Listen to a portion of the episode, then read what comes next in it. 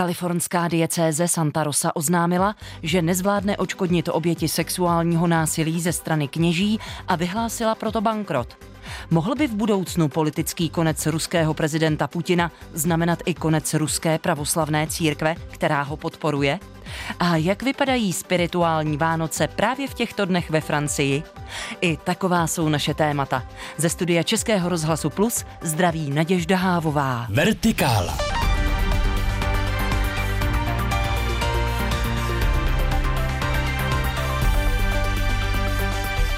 Začneme ale přehledem aktuálních událostí a ve studiu už je se mnou kolega Adam Šindelář. Dobrý den. Hezký den. Známý jezuita a umělec Marko Ivan Rupnik čelí obvinění ze zneužívání řeholnic.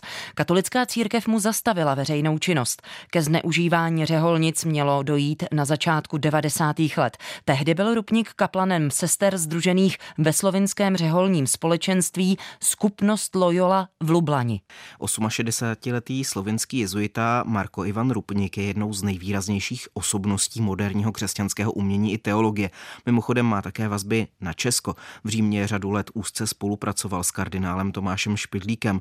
Považuje se za jeho následovníka, je také autorem jeho sarkofágu v Bazilice na Velehradě nebo výzdoby Českobudějovecké katedrály svatého Mikuláše. Podle italského webu Silere non possum, který obvinění proti Rupníkovi zveřejnil jako první, přišla vedení katolické církve nařčení z jeho násilí na sestrách poprvé už v roce 1992. Lublaňský biskup tehdy po přeskoumání rozhodl o ukončení Rupníkova působení v řeholní komunitě i v diecézi. Rupník tehdy odešel do Říme, kde začal působit jako ředitel Centra Alety. To je propojeno s českým centrem Alety Velehrad Roma, založeném právě kardinálem Špilem Špidlíkem. V Itálii následně pokračoval ve své kariéře ve Vatikánu. Například roku 1996 ho papež Jan Pavel II. pověřil rekonstrukcí kaple Redemptoris Mater v Apoštolském paláci. A poté, co se objevily zprávy o obviněních, jezuitský řád uvedl, že Rupnik měl od ledna tohoto roku zakázáno veřejně působit jako kněz. Při pohledu na jeho veřejnou činnost je evidentní, že tenhle zákaz ale nerespektoval. Restriktivní opatření, které Rupníkovi definitivně zakazuje církevní činnost, přišlo ze strany jezuitů až 2. prosince, tedy den poté, co o jeho případu informoval italský tisk. Vatikánské dikasterium pro nauku víry, které podobné případy vyšetřuje, konstatovalo, že tento případ z 90. let je už promlčený. Podle stanoviska jezuitů ovšem omezení Rupníkovy služby zůstávají v platnosti i po odpovědi této vatikánské instituce.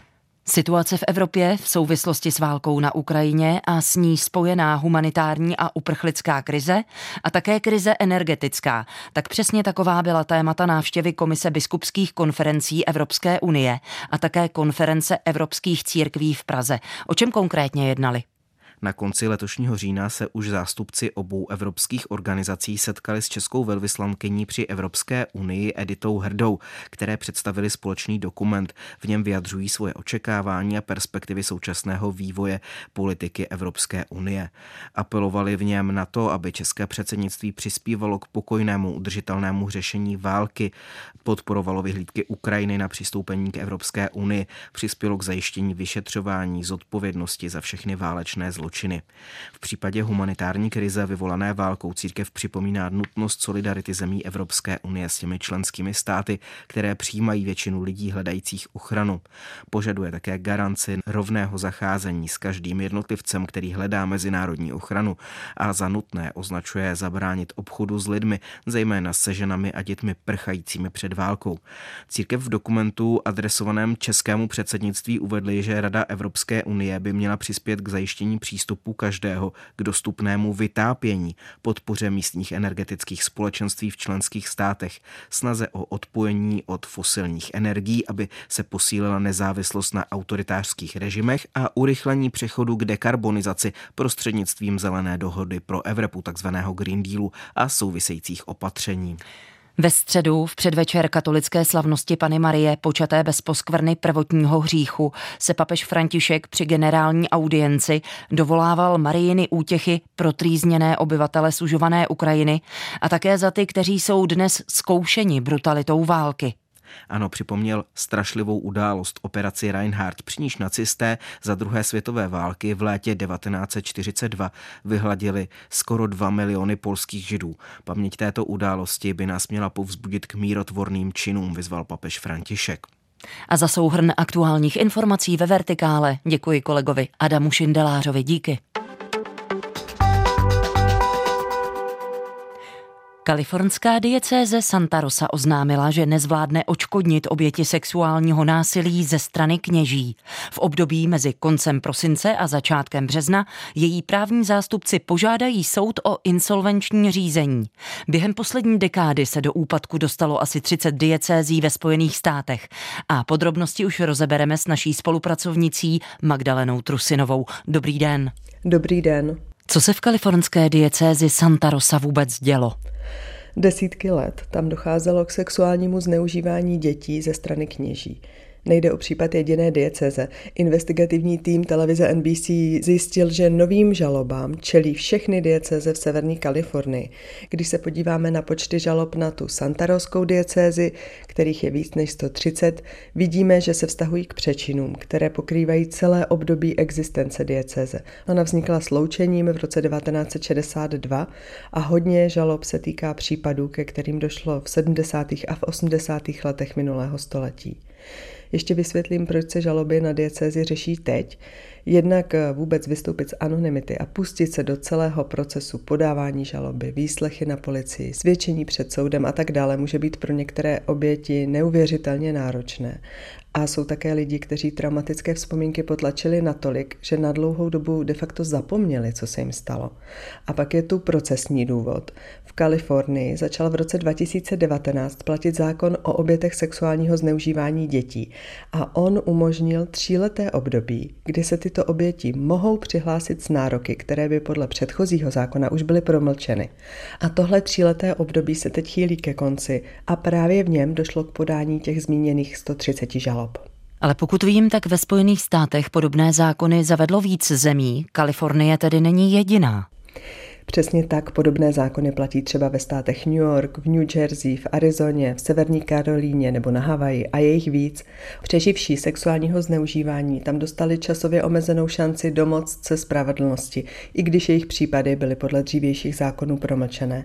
A pak jsou tu státy, které rovnou prodloužily ty promlčecí lhuty, aby umožnili obětem podat občanskoprávní žalobu na zneužívání i v pozdějším věku. A mezi ně patří třeba Texas, Rhode Island anebo Pennsylvania Británie. Tam v polovině listopadu ohlásila úpadek diecéze Harrisburg, poté co souhlasila s tím, že obětem sexuálního zneužívání vyplatí 18 až čtvrt milionu dolarů. A začátkem listopadu vyhlásila bankrot diecéze Rochester, po tom, co převedla do fondu pro oběti sexuálního zneužívání 55 milionů dolarů. Co se vlastně stane, když diecéze zahájí insolvenční řízení? Není snadné od ní dostat peníze. Bankrot je vlastně forma ochrany před finančními požadavky. Odhaduje se, že vypořádání těch žalob, které už jsou podané, bude stát diecézi Santa Rosa desítky milionů dolarů. Biskup Robert Vaša ze Santa Rosy v Kalifornii prohlásil, že rozhodnutí požádat o insolvenci se zvažovalo už rok a že bylo nevyhnutelným důsledkem nepřekonatelného počtu žalob. Podle biskupa sleduje dva hlavní cíle – Jednak, aby došlo k vyhodnocení těch žalob a k co nejspravedlivějšímu očkodnění těch, kdo se přihlásili s obviněním kněží ze sexuálního zneužívání a druhým cílem je potom poskytnout diecézi možnost pokračovat v různých charitativních službách, do kterých je zapojena. Ještě dodám, že farnosti i katolické školy nebo nemocnice jsou samostatné právní subjekty, takže jich by se to konkurzní řízení týkat nemělo. A jak na oznámení o tom, že diecéze bankrotuje, reagují ti, kdo žádají o očkodné dětské oběti kněží? Přeživší zneužívání jsou rozhorčení. Například eh, Melanie Sakoda z organizace SNAP, která združuje přeživší sexuálního zneužívání kněžími, prohlásila, že je to jako by církev oběti zneužila znova. Truthfully, I think they did it so that information about uh, abuse in the diocese will remain as much as possible will remain hidden. Dále řekla, popravdě si myslím, že to dieceze udělala proto, aby informace o zneužívání dětí zůstaly nezveřejněné. To doplňuje Melanie Sakoda. Když se jedná o očkodné, je podle ní potřeba vzít v úvahu nejenom ty hrůzné činy, které byly na přeživších spáchané, ale také jejich odvahu a odhodlání, se kterým usilují o spravedlnost. Advokátka Mary Alexandrová, která zastupuje dvě z obětí v té diecézi Santa Rosa, vyjádřila obavu, že insolvence diecéze povede k horší vymahatelnosti očkodného a také k nižším částkám pro přeživší. Mnoho z nich přitom potřebuje intenzivní péči o fyzické i duševní zdraví a to ve Spojených státech může znamenat velice vysoké finanční výdaje. Magdaleno, děkujeme za informace a také za souvislosti. Naslyšenou. Naslyšenou. Tolik Magdalena Trusinová k informaci o tom, že kalifornská diecéze Santa Rosa požádá o insolvenční řízení. Posloucháte Vertikálu. Aktuality, reportáže a rozhovory z duchovního světa, doplněné debatou o věcech mezi nebem a zemí. Poslechnout si je můžete také na webu plus.rozhlas.cz, v aplikaci Můj rozhlas a v dalších podcastových aplikacích. Od samého počátku ruského tažení proti Ukrajině oficiální představitelé a prakticky celé vedení ruské pravoslavné církve tuto agresi aktivně podporují. Totéž lze bohužel říct i o mnoha řadových pravoslavných kněžích. A právě proto četní ruští intelektuálové předpokládají, že politický konec Putina by mohl znamenat i konec ruské pravoslavné církve. A to už je téma pro našeho komentátora Libora Dvořáka. Vítejte, Libore, dobrý den. Dobrý Dobrý den vám nadělí všem našim posluchačům. Zopakujme, jaký je postoj patriarchy Kirila k válce na Ukrajině. Tak ono je to tak, že eh, když válka začínala, tak patriarcha se, řekl bych, velmi povšechně pomodlil za brzký mír, eh, jenomže postupně, jak válka nabírala na síle a hlavně vítězství eh, ruských zbraní se jaksi nekonalo, tak musel patrně na příslušný pokyn i on přitvrdit, začal žehnat těm ruským zbraním, eh, začal tu válku označovat málem za svatou věc a možná velmi zajímavé je, co e, o tom říkal papež František, který se o válku na Ukrajině velmi živě zajímá, opravdu trvale, neustále. On hned na začátku března s Kirilem hovořil, byl to asi 40-minutový telefonát a sám papež poněkud znechuceně řekl, že z těch 40 minut bylo dobrých 20 takových, kdy patriarcha Kiril mu do telefonu předčítal různé oficiální pravdy a důvody, proč Rusko muselo do téhle války jít.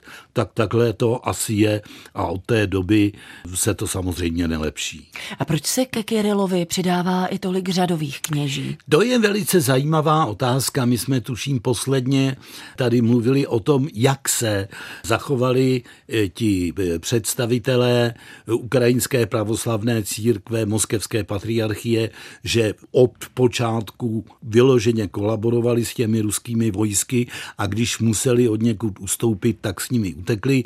Pokud jde o ty kněží přímo v Rusku, tak je to opravdu tak. Já bych to připisoval tomu dejme tomu východně pravoslavnému modelu koexistence státu s církví, kdy ta církev je sice jakoby autonomní, ale ve skutečnosti na státu plně závislá.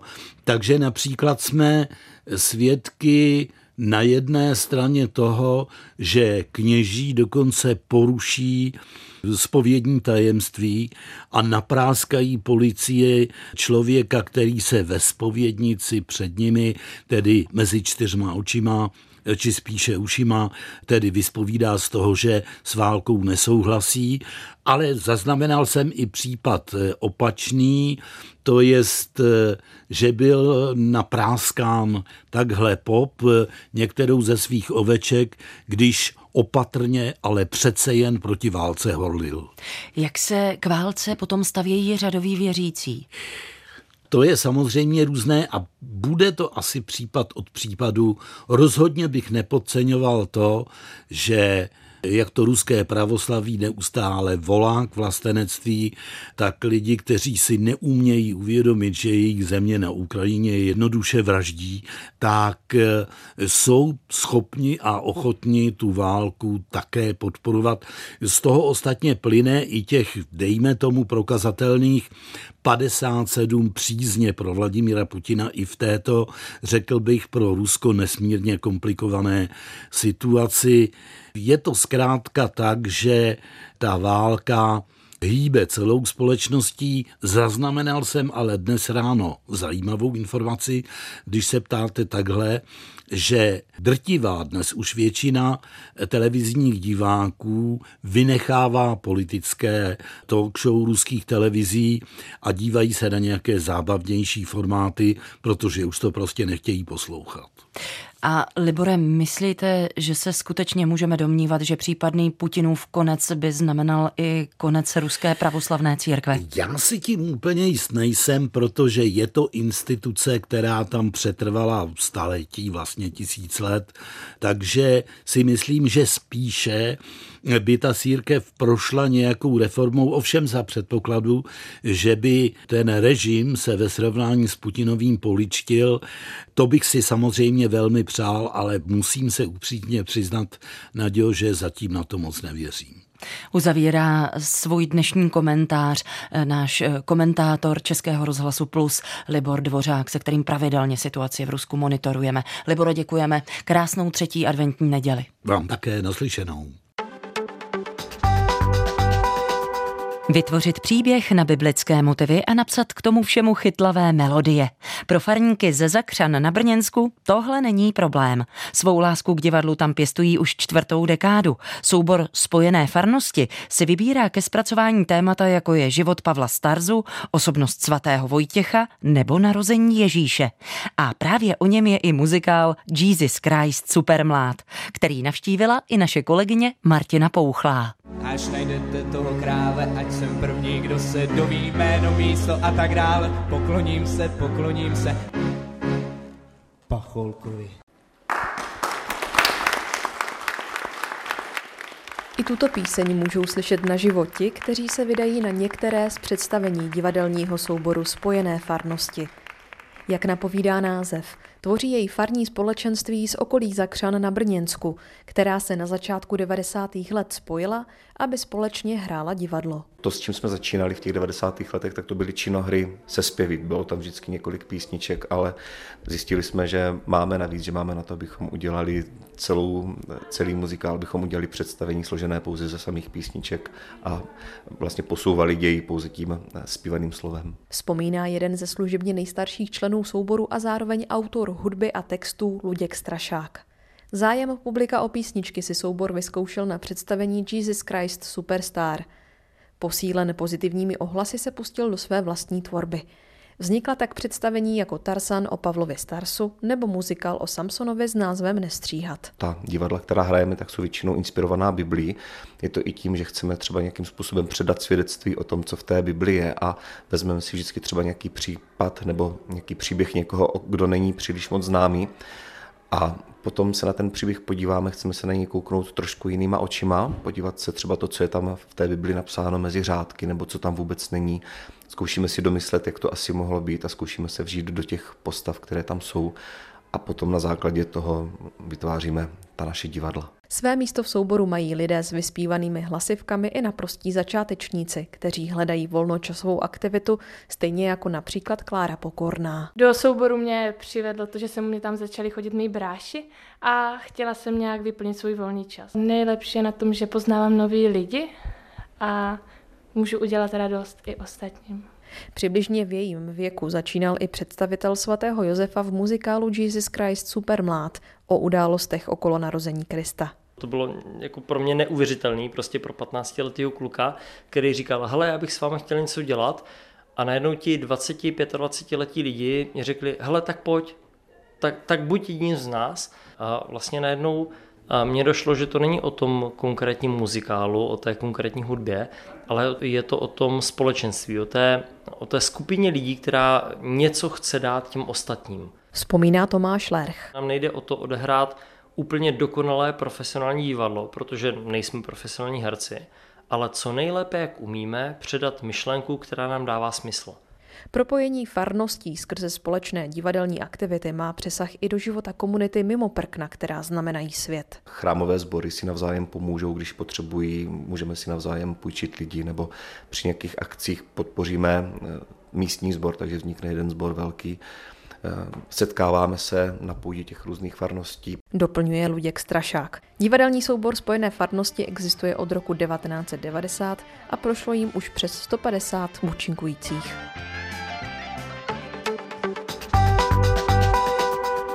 Stále je s vámi Český rozhlas Plus a pořad Vertikála. Možná už teď na vašem adventním věnci hoří třetí adventní svíce. A nás zajímá, jak vypadají takové spirituální Vánoce ve Francii. Zeptáme se naší spolupracovnice Marie Síkorové, kterou už zdravíme do Paříže. Dobrý den. Dobrý den. Ve Francii sice převládá z náboženských vyznání katolicismus, ale vzhledem k republikánskému zřízení tak žádné z náboženství nesmí mít přednost a všechna si musí být rovna. Takže v prosinci nemluvíme o katolických Vánocích, ale nejčastěji o svátcích konce roku. A to nejen proto, že se slaví nejen konec toho roku, toho západního typu podle gregoriánského kalendáře, ale je to třeba i oslava nového roku čínského. Ten nejčastěji pak bývá v lednu, tedy podle toho gregoriánského kalendáře. A pak jsou to samozřejmě svátky ortodoxní, pravoslaví, které jsou podle juliánského kalendáře, také na začátku ledna. Pokud bychom mluvili o křesťanském adventu, tak ten samozřejmě začal poslední neděli v listopadu.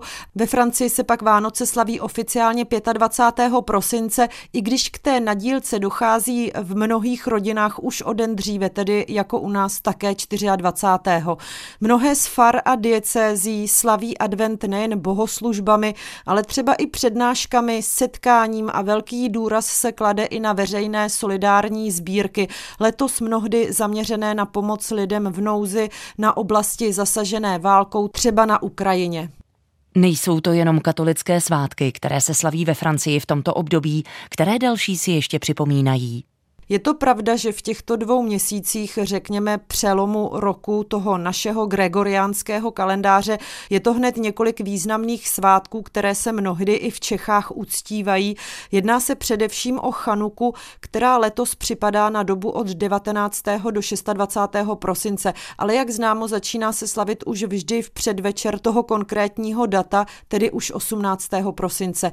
A samozřejmě tomu své programy přizpůsobily i různé pařížské veřejné instituce, a to klidně i ty kulturní, jakým je třeba Muzeum umění a historie judaismu v Paříži. To nachystalo v podstatě už na období celého prosince několik přednášek nebo také program pro děti, který ukáže, co to přesně je svátek světel. Veškerý program v muzeu je pak přístupný široké veřejnosti. A jak v tomto adventním čase teď vypadá hlavní město Francie? Nejvíc asi všechny zajímá, jak to vypadá na nejslavnější pařížské třídě na Elizejských polích, protože advent je samozřejmě oslavou právě zmíněných světel, tak tam se světla rozsvítila už 20. listopadu a budou zářit do 2. ledna. Nejedná se tak tedy výhradně o čas adventní, ten sice zahrnuje toto období, ale jelikož zřizovatelem je právě město Paříž, tak nesmí tedy výhradně podporovat jen konkrétní náboženský svátek, takže se jedná spíš spíš o skutečně oslavy konce roku, oslavy světel. Elizejská pole jsou rozsvícena vždy od 17 hodin do necelé půlnoci, což je o dvě hodiny méně, než tomu bylo v předchozích letech, a to hlavně z důvodu šetření a energetické krize. Letos se na slavném bulváru bude konat také ohňostroj při oslavách Nového roku a to je také novinka, protože v předchozích letech to bylo buď úplně zakázáno, nebo tím důvodem byla také pandemie pandemie. A společně s naší spolupracovnicí Marí Síkorovou jsme se vydali do Francie. Děkujeme. Děkuji naslyšenou. A krásnou a klidnou třetí adventní neděli přeje ze studia Českého rozhlasu Plus vám všem Naděžda Hávová.